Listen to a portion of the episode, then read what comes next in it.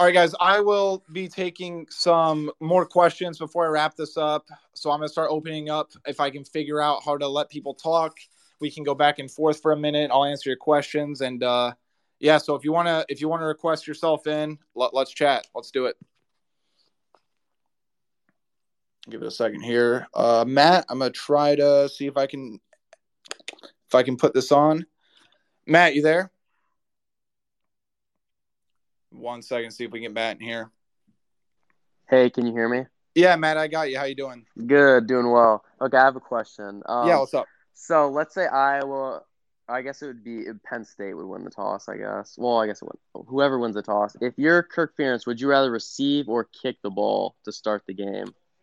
Yeah, you know that's a that's an interesting question. You know, I, I think Iowa. I think it'd be a very big deal for Iowa to receive. I think they want to go out there in front of the home crowd because we talk about Kinnick being, you know, having an advantage inside Kinnick Stadium.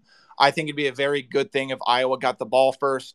If they went out there and just try to, you know, throw out a couple wrinkles, maybe open up in shotgun, because like John and I talked about earlier, I don't know when you joined, so I'll quick I'll quickly recap this. But Iowa, even though they didn't score on that opening drive last week against Maryland, I think opening up in the shotgun, letting Spencer Petras stretch his arm out, you know, they they punted away, but I sat back and I said, you know, I this offense is going to look good today because I was encouraged by the play calling. I was encouraged by I think Spencer Petras in the, that that first drive was some of the most composed and as and he commanded the offense as well as he had uh, in his entire career. So, I mean, obviously, it'd be interesting if Iowa did kick to have the defense go out there, maybe make a big play. I mean, if you're a big fan of superstitions, you go back to that you know 20 2017 game against Ohio State. I'll mention that again. First play of the game, you know, Amani Hooker has that pick six. So if you want something like that, but I think it'd be a, a very big statement for Iowa to say, hey, we're going to receive it. We're going to go out there. We're going to let, you know, just really try to air it out, show some different things. I think the worst thing Iowa could do is if they open it up, they get the ball outside zone, outside zone, short of the sticks, third down. So the play calling from the very first drive is going to be something I'm looking for because I think Iowa fans are afraid that they're going to sink back into old habits that you know they've seen in typical Iowa offenses. Again, it is tough for the momentum to translate week by week, but I think it'd be a very very big deal uh, for Kirk Ferentz, for Spencer Petras, for Brian Ferentz to go out there and really try to get the crowd involved early. Because I mean, how many times have we heard over the years that opposing players don't like playing in Kinnick because the fans are literally right on top of them. It rattles them. So I think if you go out there, even if you get a field goal, because again, this Penn State defense is absolutely tremendous. If you can go out there, at least put some points, I think that goes a long way. So let me, Matt, I appreciate you tuning in, man. Uh, thank you so much. And uh, thanks for your question. Appreciate yep. it. Yep. Thank you. Uh, I'm trying to remember who requested first. So if I go out of order, I apologize. I'll try to hit everybody. Uh, let's see. Let's see if I can get Aaron on here.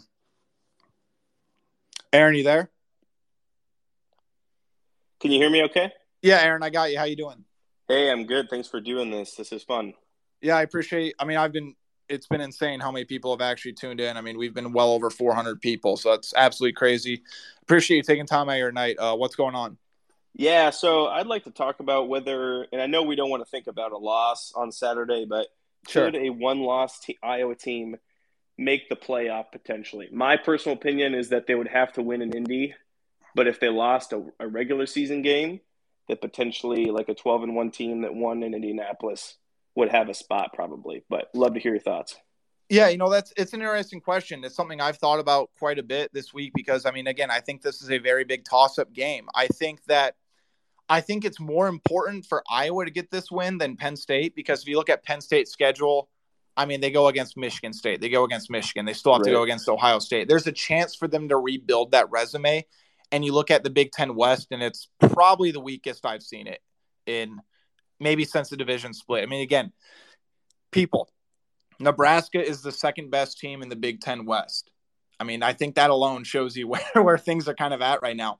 With that being said, a one loss Iowa team I still think has a shot because if their only losses to a Penn State team who I think is going to be well within the top 10 for the remainder of this season, if Iowa meets Penn State again in Indy and beats them, I believe they put in a 12 and 1 Iowa team over a team like Cincinnati. You know, that's going to, you know, spark the whole debate. Can a group of five team make a, a playoff? And the reality is, I don't think so. I really don't um, until they expand it. And let me put this way I don't think that Cincinnati's win against Notre Dame is going to hold much weight by the end of the season because I think anyone who's watched Notre Dame this year can tell that they've been incredibly overrated. But that, that's just my two cents about it. So, again, I think it's still possible. I think the chips would have to go right. I think if Iowa faced Ohio State, eh, I think that's a toss up because I'll say this you got to look at the national landscape. Let me back up here for a second. ACC is out. Pac 12, I think, is out. I think Oregon, I think Oregon's out. I don't think that they can win enough games on the resume at this point. The Big 12 is clinging on Oklahoma. They are not putting in a one loss Oklahoma team over a one loss Iowa team. They're not, especially with the way Oklahoma's played football this year. I don't think that they're going to do that. But if Iowa faced Penn State again in Indy and won, yeah, I, I think the playoff's still there. But again, I think no matter what happens, Iowa fans should be excited about the possibility of potentially going to a Rose Bowl because I picked Iowa to start out 6 and 0 at the beginning of the year. My preseason predictions, I predicted them to go 10 and 2.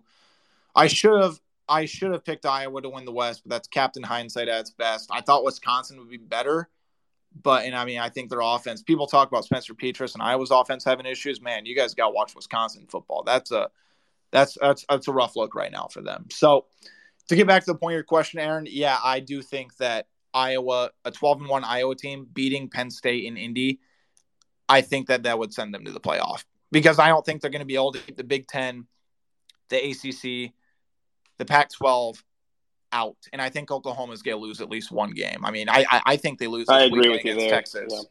So that's uh that that's my thoughts about it. Do you do you have anything else to follow up, or are you all good?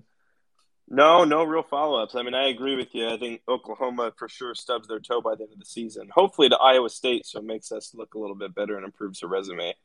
Um, but yeah, it, probably just ends up being how the chips fall and whether a, a two loss SEC team like if Georgia or Alabama were to lose, if they if if the sentiment is so strong for the SEC that they still put somebody like that in. I don't know. Yeah, There's a lot of variables, but yeah, it is. And I'll say this too: it's important to remember that there have been more t- AP ranked teams that have lost this year than any other year since 1936. Mm-hmm. I mean, teams are going on left and right. But with that being said, you know, I didn't think about that scenario actually. At the two lost Bama or Georgia, ooh, man, you know, because you could have you could have um, they're they're going to play each other in the SEC championship more than likely, but you could have Georgia lose to Florida, you know, in Florida, for example, or you know, Bama take a loss to somebody unexpectedly, like um, yeah. when they play Arkansas. Although the way Arkansas played against Georgia, maybe that doesn't look super likely. Sure. But you know, sure. any of those things, or or also like if Oregon wins out, does a one loss Iowa uh, Big Ten champion versus a one loss Oregon Pac 12 champion. You know, who knows which of those they take. We'll see what the playoff committee says.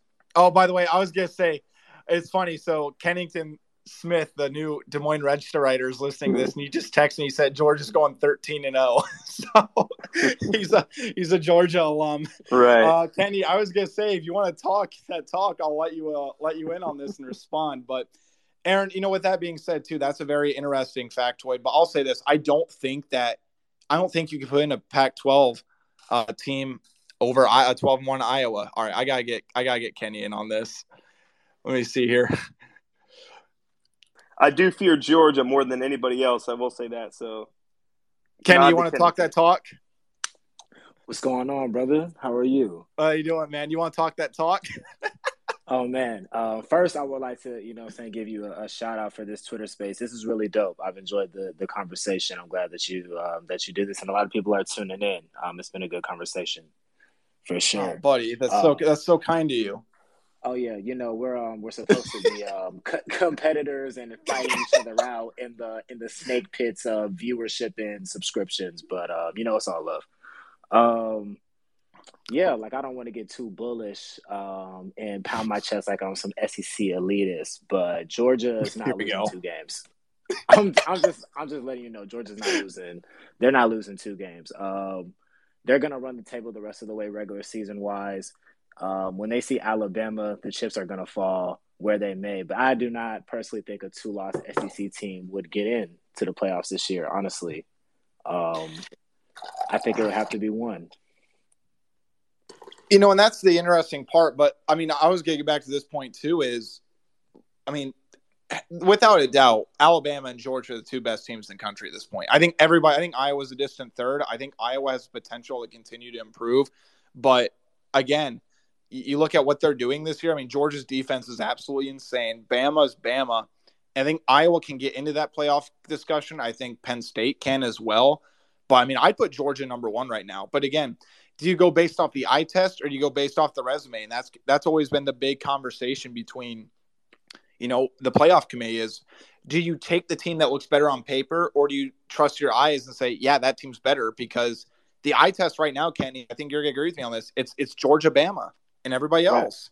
Right. right. I would agree with that. And I mean, even if we're talking about resume, it's you have to kind of look at the conversation from the lens of do you take wins for where the team ended up or do you put more context into what that game meant at that time? Because Georgia has technically a top 10 win, I mean a top 5 win with Clemson. They've fallen off and we but we understand yeah. That. But at that moment in time, that was the a huge top five matchup that Georgia went in there and and won. Then you go back to last week, they shut out Arkansas, who was ranked seventh. Now is Arkansas the seventh best team in the country? In my opinion, no. But that's just how the rankings have shaken out this year. So I feel like resume and eye test Georgia uh, is above Bama at, at this point. But I mean, again, we're just that's from a non-biased alum, right? Right. Yeah, exactly. of course, of course, of course. I mean, Bama has Bama has multiple rank wins of their own. They did beat Miami, who was ranked, and Miami's overrated. But again, at that point in time, that was a top 15, 20 matchup. They dominated Ole Miss, who was ranked 12. So they have impressive wins on their resume as well. So not discounting what they've done. But ranking wise, Georgia, who they've beaten, how they've done it, is a little bit more impressive, in my opinion. When we're talking about Iowa in the context of, of the college football playoff, and I said this on our podcast with, with Chad, I feel yeah. like the Big Ten champion should be the number two seed in the playoff regardless. When you that's can, an, when, yeah, when that's an interesting look. If if I okay, Iowa if go if they go undefeated, obviously they're going to be the two seed. If, if Bama and Georgia play, someone sliding down to three, the two spots going to be open. The Big Ten, in my opinion, is the best conference in the country this year. To come out on top of that, you would have to reward that with being the the number two seed. If Iowa goes undefeated, it's a no brainer. Even a one loss Iowa, I still feel like would be a, a, number two seed when you consider again putting in the context of wins. They opened up with two with the two best wins in the country over any other team. Yep. They beat ranked Indiana. They went on the road. They beat Iowa State. To beat the Big Ten champion out of the East would mean that you would have beaten the juggernaut. If it's Ohio State, Penn State, whoever comes out of the East, the road that they would have had to travel to get to Indy they're going to be an extremely high ranked team. That's going to be a, a, a top ranked matchup. Like you said, the ACC is out.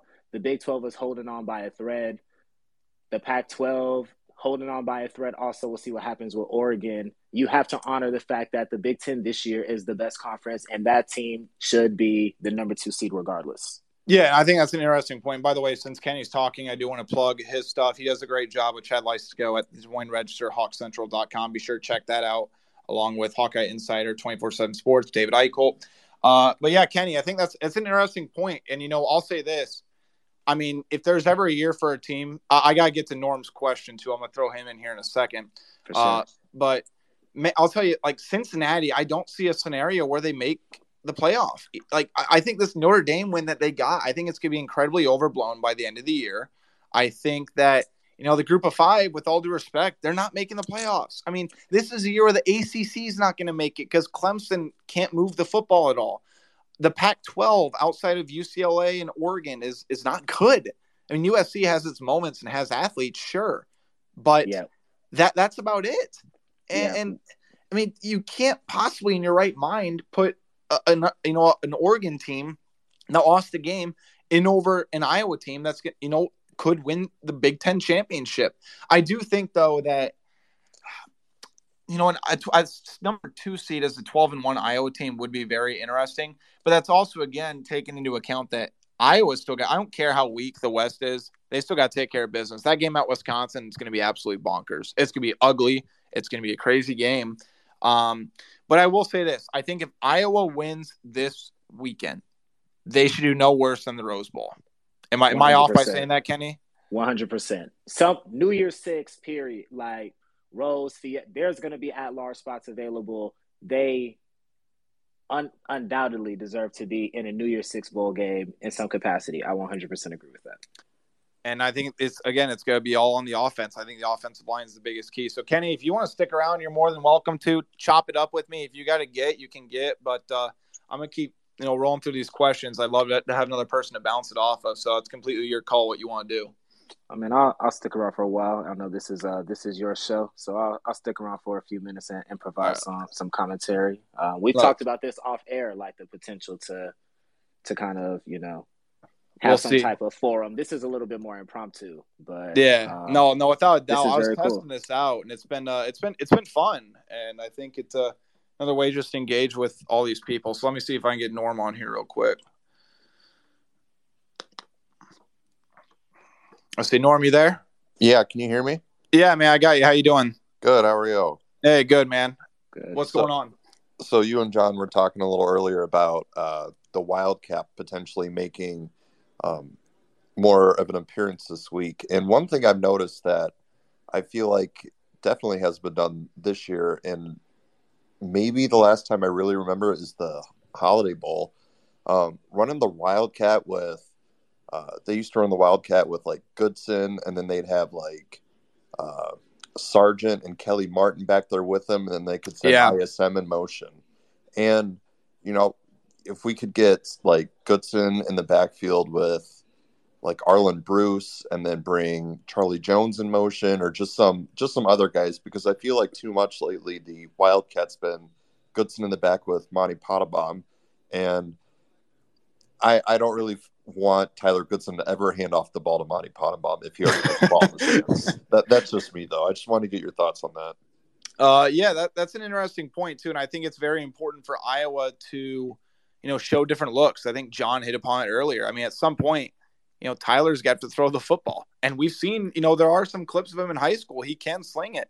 So I think there are a bunch of different ways that you could do that. I would throw in if you want to throw in a true freshman, you throw in Arland Bruce back there. I think you throw in a guy like Tyrone Tracy back there. I think you could have Ivory Kelly Martin back there. But the reality is, I think the Wildcat could be such a valuable weapon. But right now, it's too predictable. It's going to be it's going to be snapped to Tyler, and Tyler's going to run up the middle. I mean, that's really all they've done, and it's been effective from time to time.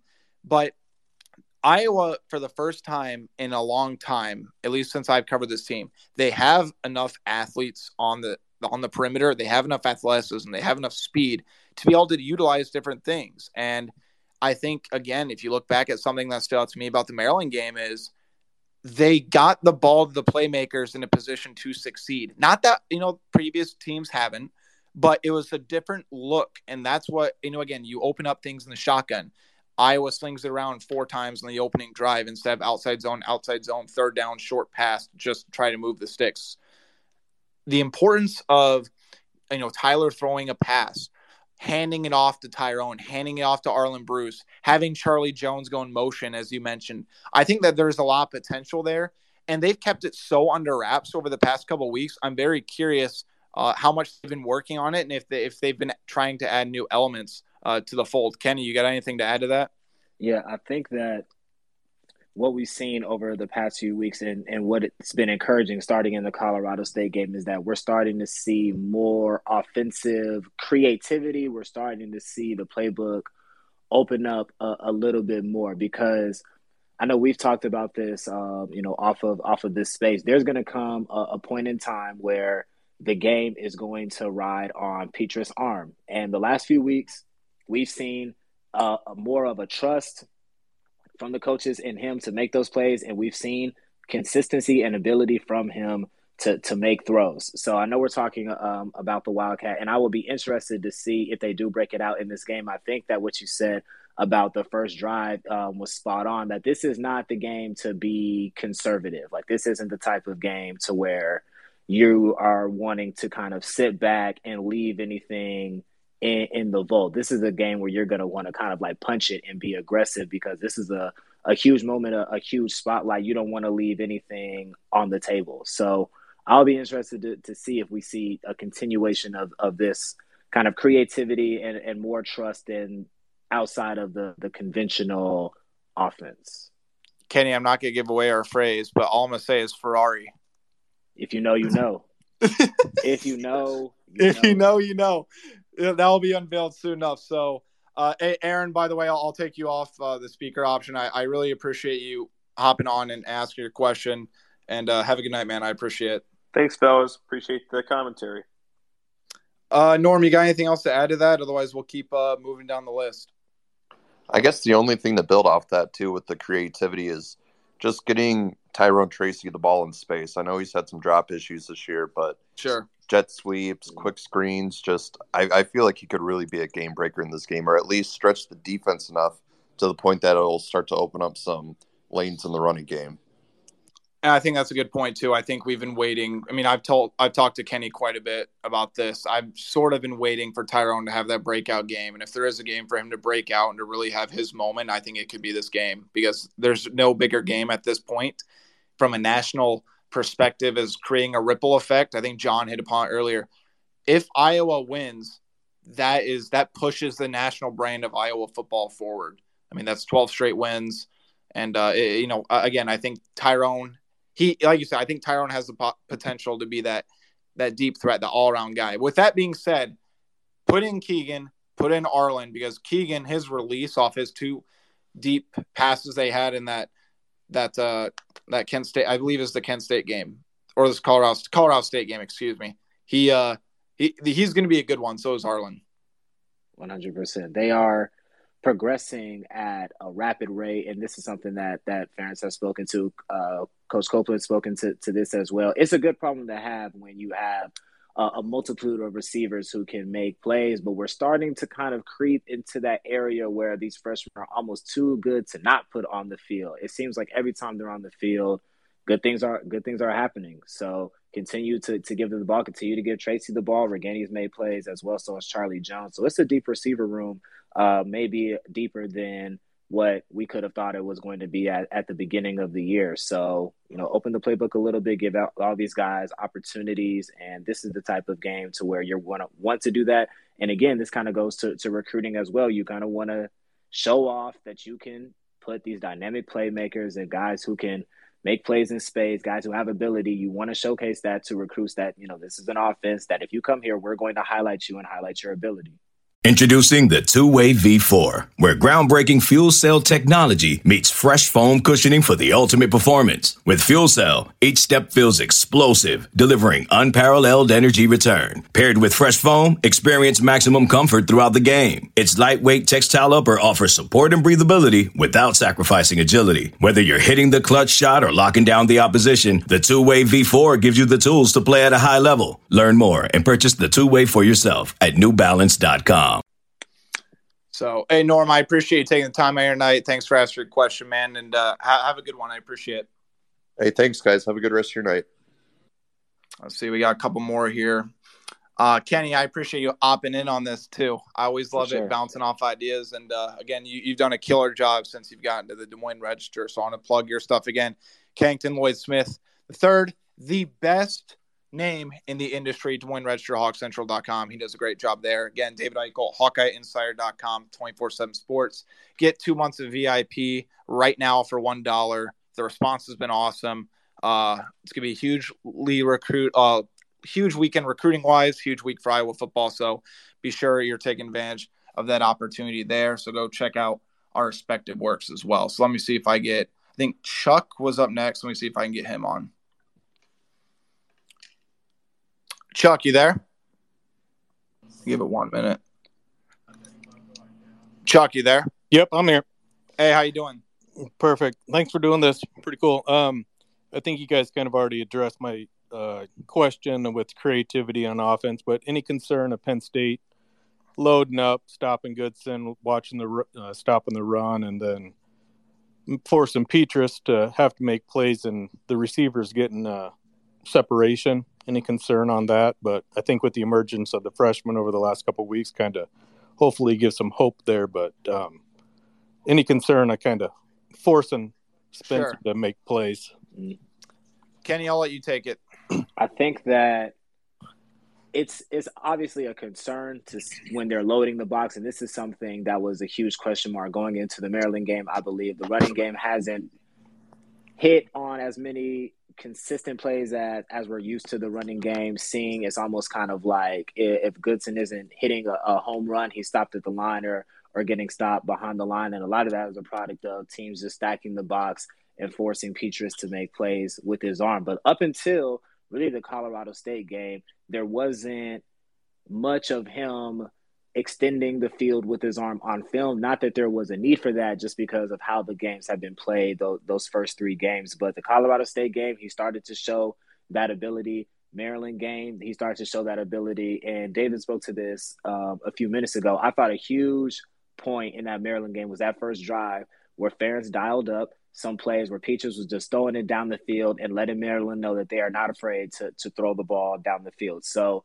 it's a concern that they're going to to stack the box. Penn State, obviously, different caliber uh, of athletes than than Colorado State and Maryland, but we've seen these last few weeks that they are not afraid to let Petras kind of air it out a little bit, which I thought was huge going into Big Ten play because again, they're going to need him to make plays with his arm if they're going to get to the the point that we foresee this team getting to. So I have a lot more trust in him making plays down the field with his arm than I did a few weeks ago, just because we've seen the coaches have that trust in him. And for the most part, he's connected on those plays at a pretty high clip.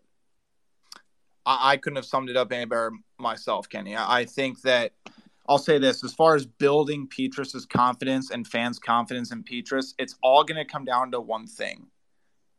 Will they be able to provide a clean pocket? because when he's given a clean pocket, he has shown good touch and he's made the correct reads. And I think the way he has spread the ball around, I think he's done a much better job of not locking in on one receiver. He still falls in that category at time to time. He still needs to get rid of the ball from time to time. He didn't really have to do that last week because, again, I thought the offensive line played in one of their more complete games of the season. But if I'm Penn State, I'm absolutely stacking the box because Penn State secondary, I think, is just below Iowa's. Joey Porter Jr. is one of my favorite players to watch on that team. I mean, you, there's no weak point in their secondary. Iowa's receivers have to be ready to go out, be patient, and take advantage of the opportunities when they present present themselves because they will not present opportunities very often because of how good they are. Um, so, Chuck, I muted your mic. If you have a quick follow up, uh, that's fine. If not, uh, I uh, appreciate you tuning in. Give it a few seconds. Two, three. Yep, all good. All right, Chuck. Appreciate it, man. Take care. All right, keep going down the list here. I think this was up next. Give it one second. Hey, you there? Maybe. Give it a few seconds, otherwise I'll keep uh keep the line moving again. Hey, I appreciate everybody uh uh, tuning in so far. I mean, it's been it's been going for an hour and a half, which is actually kind of wild. I anticipated this was going to go about 30 minutes, but you know, it uh, it's panned out well. So five seconds, otherwise I'll keep it moving. Kenny, uh, I- am going to ask you too, real quick. How upset are you going to be at me when I pick Bama over Georgia? We are going to have a beef. I'm going to hold that grudge forever. I'm gonna wear a I'm gonna wear a Bama sweatshirt when I see you that week. It's all good, man. I'm just gonna not speak to you for that week. It's okay. um, it is okay. I mean, I understand it. Like coming into this year, I didn't, I, I wasn't sure that Georgia was able to be able to to play with Bama. I think honestly though, like, and I've been a lifelong Georgia fan. I honestly and truly feel this is the first time in my life where I can honestly say I think that we can beat Alabama, truthfully. And this is even Natty year 2017 the times that we've played them before, the times that we've played them in the past, this is honestly the first time I can say I think that we would win that game. Well, it's on the record now, so no takes these backsies. It'll be published on the interwebs forever now. So, Kenny, that's your hot take for the night. Uh, I think Jerry, I think Jerry's up next. See if I can get him in on here. Hey, Jerry, you there? It automatically goes to mute. I don't know why. Like if you add somebody as a speaker, they should automatically be unmuted. It makes I'm no here. sense to me. Hey Jerry, how you doing? I'm doing good. Great, great stream, guys. This is like Twitter Clubhouse, I guess. You know? Right. Yeah, it is. That's that's pretty accurate. Yeah, yeah, yeah. No, I appreciate you tuning in. Every and, great uh, idea is stolen. You know. Yeah. Oh, I mean, yeah. I mean, just it's they'll make one small tweak and then it's their own property. It's like every iPhone or every you know piece of Right, technology in right. Yeah, exactly. Um, and uh, cool having Kennington on too. I had to give a shout out because uh, one of my buddies, um, who was a groomsman in my wedding, he's a huge uh, dogs fan, and so we always chat back and forth. And he compliments the Hawks, and I same thing. I said, uh, you know, it would be an honor to uh, if the Hawks were to make it to the playoff and become tribute for Georgia. You know, that would be like Sparta. you know, and it would just be an honor to to be one of the 300 and feel like it. You know, uh, but uh, uh, and to your point, uh, Kennington with with Alabama, he said uh, he goes. JT has to get healthy because he doesn't feel like Stetson can beat uh, No, Alabama. He cannot. He Yeah. cannot. He cannot. I feel I feel confident in Stetson's ability to beat everybody on our schedule except for Florida and Alabama. I think I think Kenny's head would explode though if Al- if Georgia and Iowa had to play in the playoff. Right. Hopefully, hopefully in Miami because that would be amazing on, on New Year's. But um, you know, hopefully Georgia goes undefeated, gets that one spot. Iowa could get the four. We can go to Dallas, but Hey man, wouldn't be mad everybody, I wouldn't be mad at New Year's in Miami either. we'd all win tailgating. That's for sure. Kind of Oh, like when going against LSU, you know. Um, uh, the only thing I wanted to throw in, and I, and I like the little wildcat discussion and everything, and, and Yeah. that's, that's cool to kind of, you know, it's it's fun to dream and everything. You know, we know they're going to go creative to an extent, but they're not going to do anything they feel like, you know, might cause. As my brother sent me, you know, the uh, great uh, clip of Claiborne blocking the punt or anything, you know yep. it's going to be so close. And the number one thing we don't want to do is, you know, do the reverse of what we've been doing, get have a giveaway instead of a takeaway. But I really like. I think this was definitely Ferentz's best called game uh, with Maryland since probably USC in the Holiday Bowl. Yeah, that's a very Yeah. good point. And you can look at that Holiday Bowl tape and just see what they did, you know, to take because they went after the edges and uh, Yeah. with the Maryland ends that were crashing down so much in this game, you know, you expect to see probably some of the similar stuff.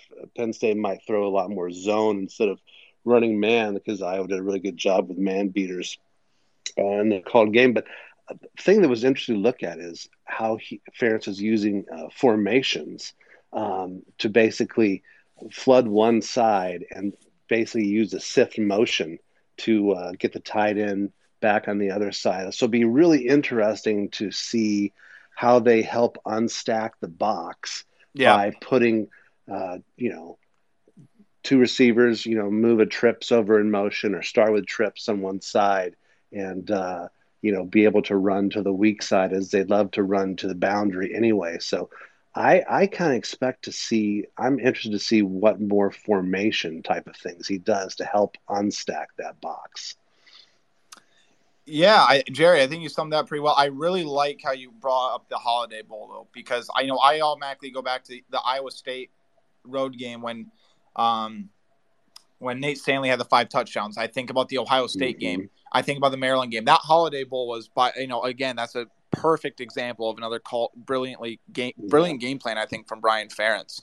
Uh, so that that will be interesting to watch. So. Uh, we got course, a few it, it didn't. It, yeah, it, it didn't hurt to have uh, you know a few weeks to practice though too. yeah, no, leading no up. doubt.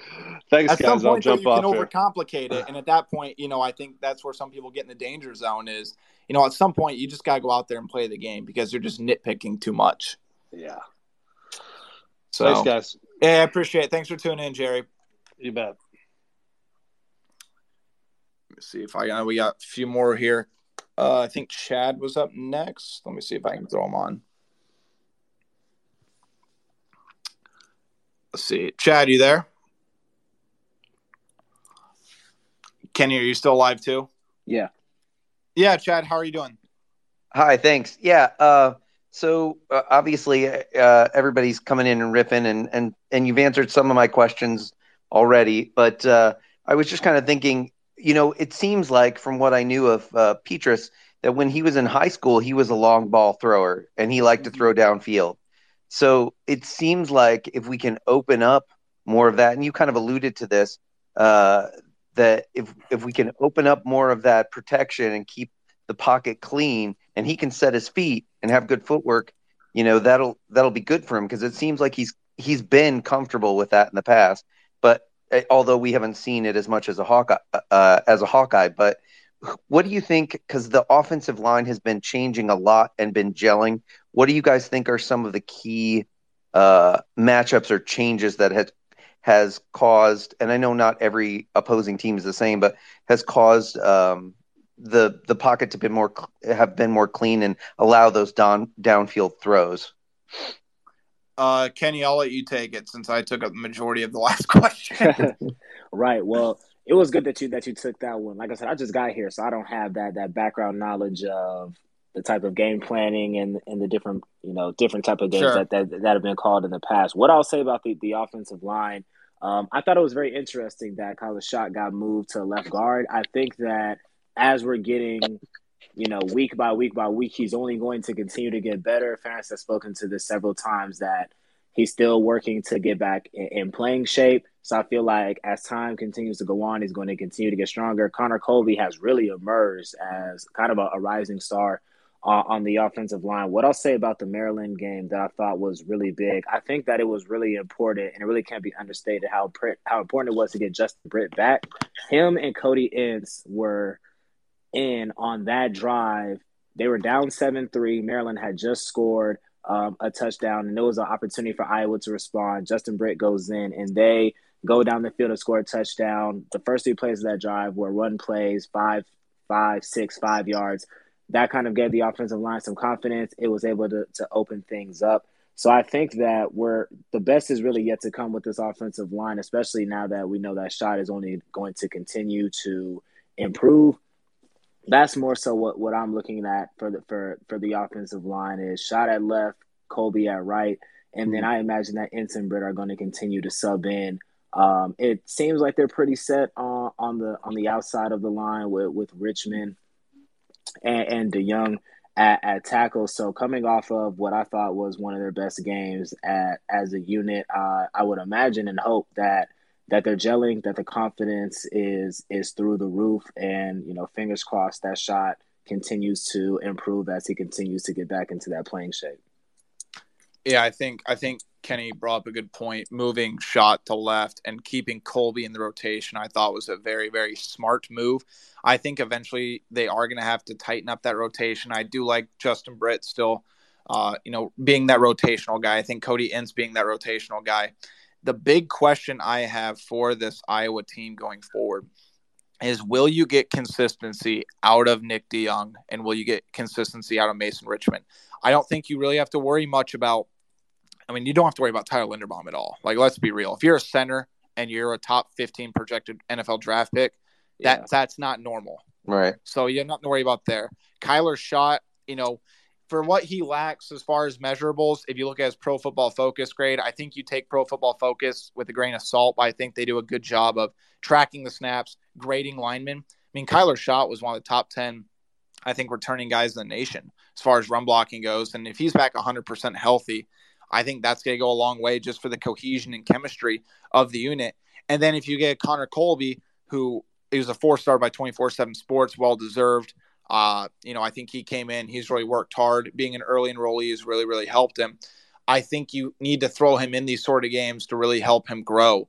And I think that Maryland game, you can't overstate just as far as a rep perspective, as far as being in, in the hostile environment perspective, getting that confidence and being like, you know, I talked to Colby. We talked to Colby last week. I think Kennington was with me when I asked him this. Maybe he wasn't. I don't remember. But I asked him, you know, about his bond with George Barnett. What's been the transition like? He said, I can't just move people anymore because in high school, I mean, you're talking about a kid that's 305 pounds. You know, mm-hmm. he's sued to be a, a high level recruit, sued to be a high level offensive lineman, he relied more on his strength than anything else. And with him early enrolling, he's really improved that technique. He's gotten his, you know, he's gotten his pad level right. He's doing all these good things. And I think something that stood out to me about this young offensive line and something I think needs to be known going forward, maybe Kenny can, you know, correct me on this.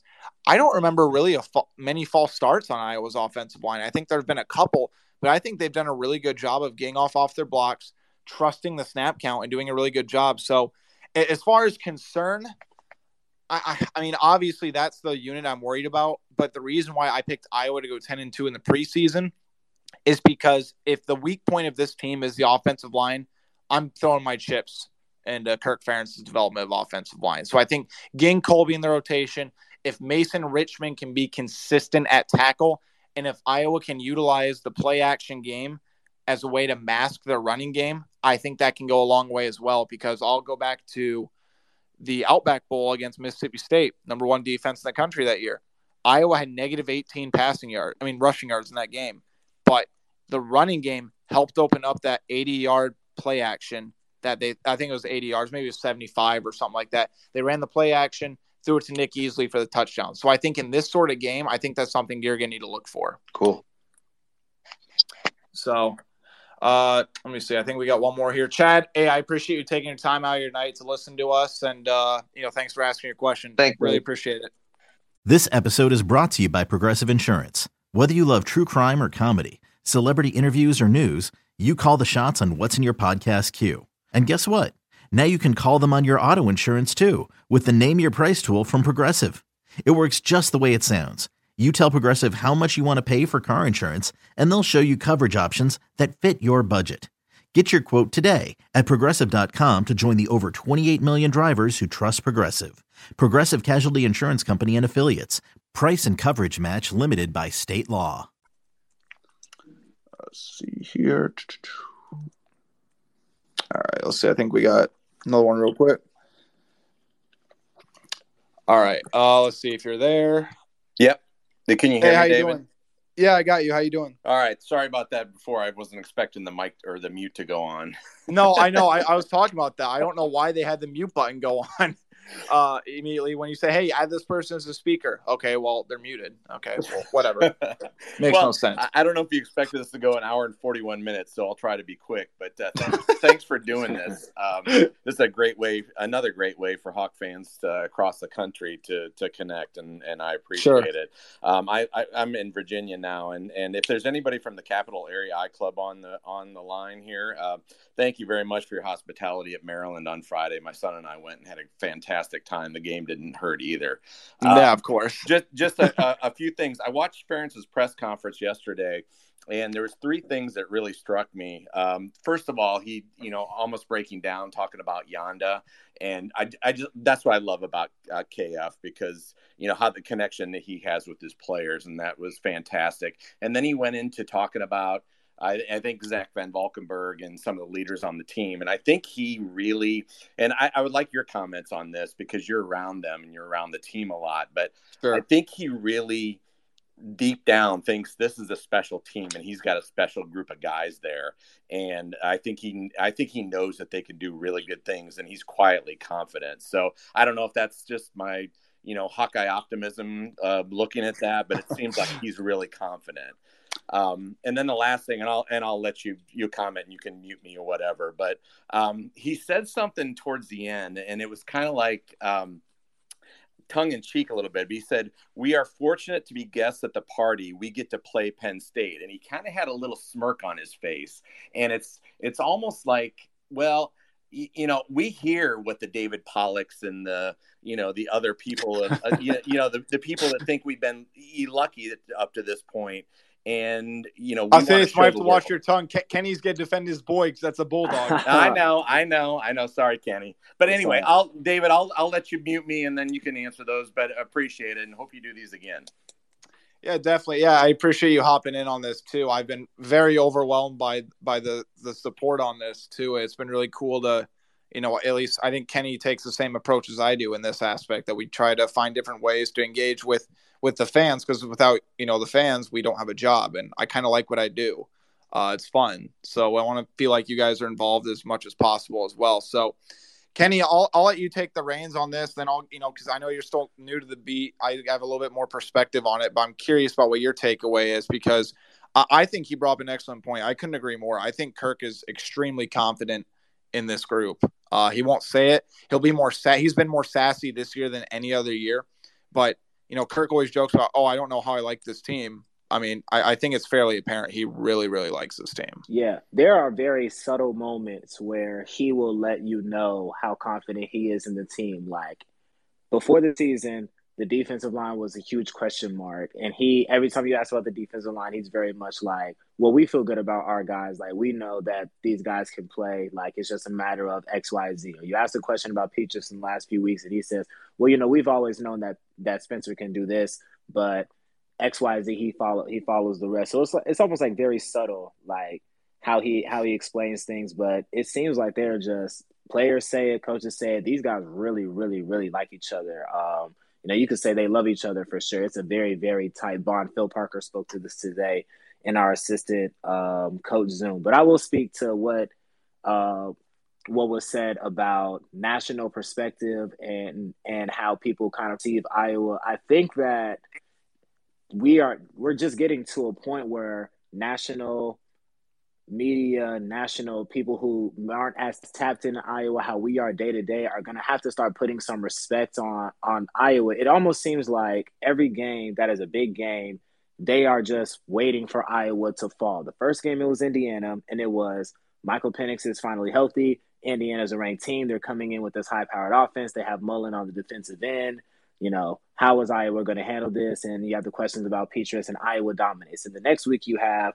the biggest Cyhawk game in history, and Iowa State is the best team in history, and their top 10 rankings, the highest ever. And this is going to be their statement win that they're going to get over Iowa on a national stage, and the Iowa dominates the game. And then you go on the road to Maryland, and it's Maryland's undefeated, and Taulia Tagovailoa is a Heisman candidate, and this is a national spotlight for Maryland, and this is one of the biggest games that they played in, and they're going to get their statement win over Iowa and Iowa dominates again, and it's still well, we're not convinced about Iowa, but all these past examples, the other team is supposed to get a statement win over Iowa.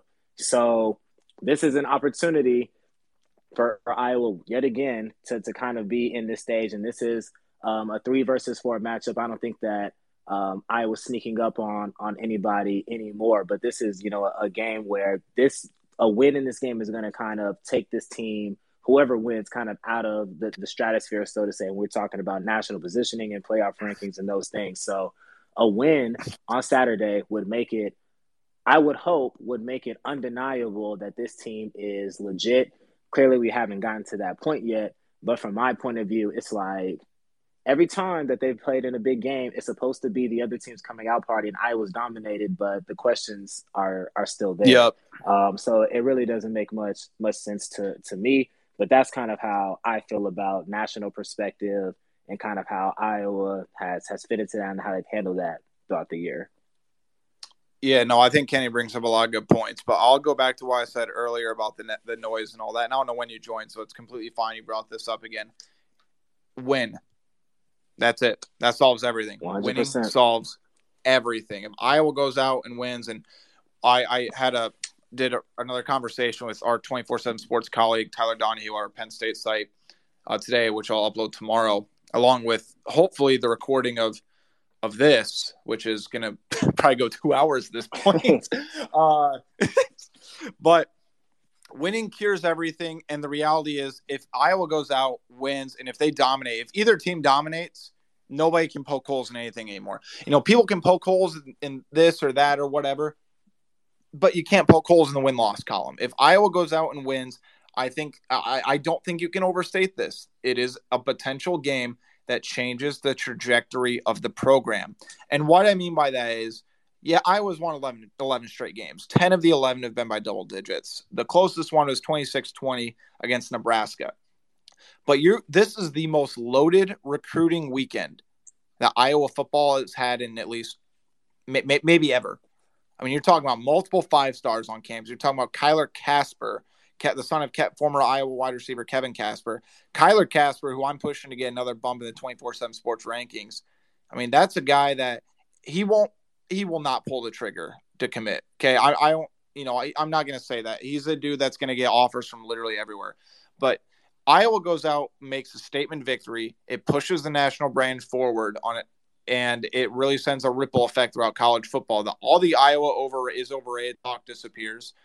You have a shot with a lot of these big time commits on campus, and I'll go back to this. I mean, Kenny knows this. You know, he followed Georgia his whole life, attended Georgia. Kenny, what's it go back to? Dudes recruit dudes. Hundred percent. Dogs bring dogs. Hundred percent. Hundred percent. And big performances like that do that. So I guess that's my two cents about that. And I'll I'll quickly add on to this. Kenny's exactly right. There's subtle moments with Kirk that he'll tell you how much he likes the team. He's never going to go out and be like, I love this team. I love until the end of the season, he'll do that. But there are moments every press conference where you can kind of see a twinkle in his eye and a smirk when he's talking. He he loves this team. And I'll go back to what I said earlier that the bond of this team is special.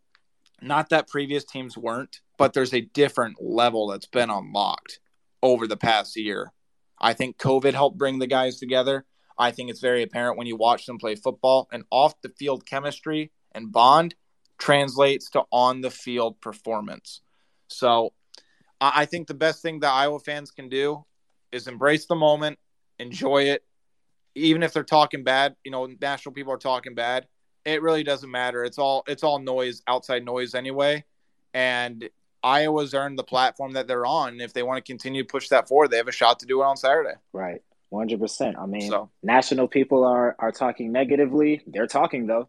Like Exactly. They're in the Iowa is at the center of the college football world.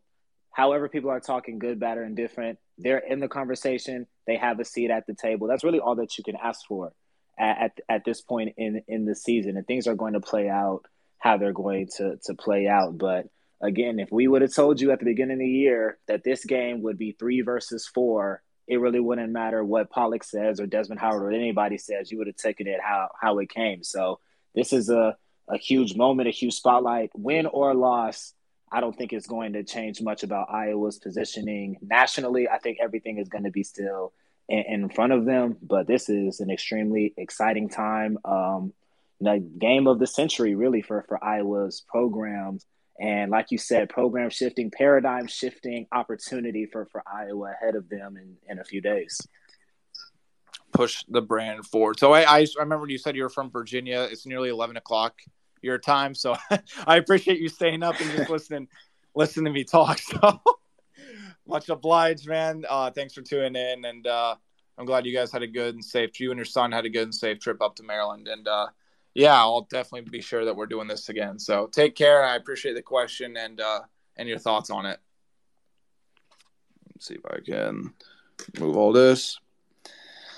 Oof, Kenny, you think uh I think going two hours might have worn out my vocal cords. Oh man, you uh you're like the um the Jimmy Butler meme from the bubble, like leaning over the leaning over the, over the, the bench, side, the like, table. Right, like man, I didn't I didn't give it I didn't give it all I had. I know your uh your health bar is flashing over there. So Oh, I'm sleep, dude. oh, that's that's funny. Uh, again, I'll, I'll, plug it one more time before we wrap things up here. Uh, Kennington Lloyd Smith, third best name in the industry, hawkcentral.com, Des Moines Register. Uh, newest Iowa reporter on the beat, does an outstanding job, really, really does a, has a great work ethic, knows his stuff, and uh, he's adapted to Iowa well. So be sure to check him out and all the great work he does. Uh, David Eickholt, HawkeyeInsider.com, part of 24 7 Sports. Get two months of VIP access for $1. Uh, so, hey, it, has been it's been crazy. I mean, there's still 120 of you on here. We got up to about 500 earlier, and the fact that all of you have tuned in this long, or if you're just stopped in, I appreciate the time. And please, please, please be sure to tweet at me if you want me to do stuff like this again. I love being able to talk to all of you. It's been a lot of fun.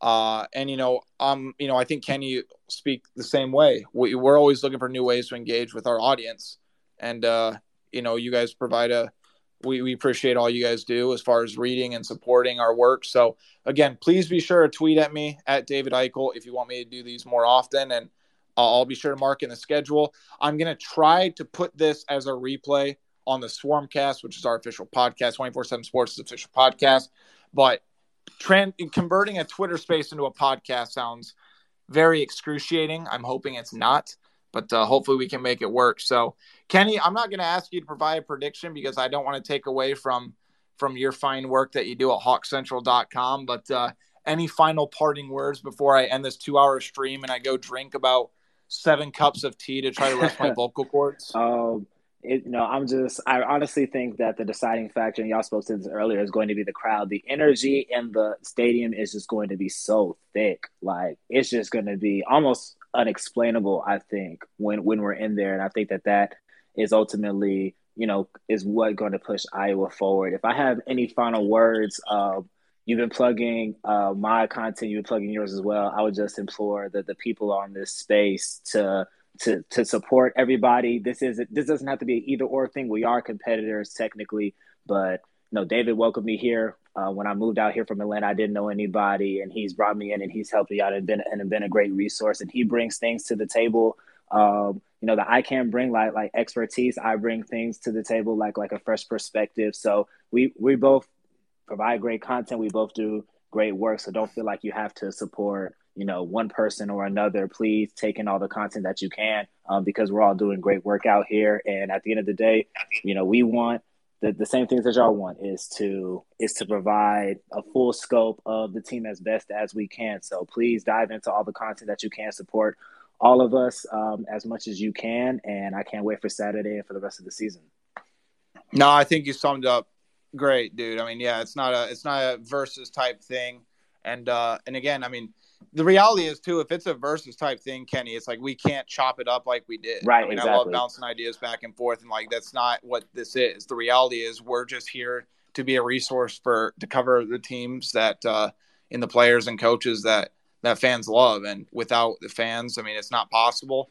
We're not trying to take down anybody, and uh, we're we're we're playing for different teams, but we're all part of the same game. Like there's still right. one common goal. It's like we're you know we're, I mean it, it's it's kind of its own little family to some extent though too, especially over the past year and I mean what we all had to go through and and again Kenny does a great job. So guys, again tweet at me if you like like what we're doing here. I'll be more than happy to do it again. I can't promise I'll chop it up for two hours every week, uh, but uh, let me make sure I got uh, I want to plug Kenny's Twitter real quick. Be sure to follow Kenny at skinny Kenny underscore as well. Uh, if you're make sure it's the right account.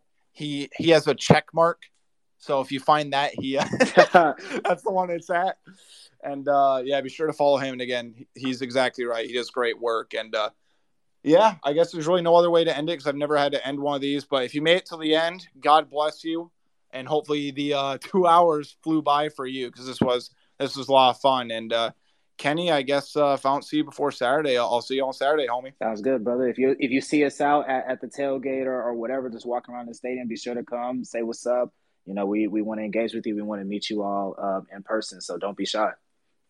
Exactly. So, all right, guys. Again, appreciate all of you uh, hanging in there. Have a good rest of your night, and uh, talk to you soon. Thanks.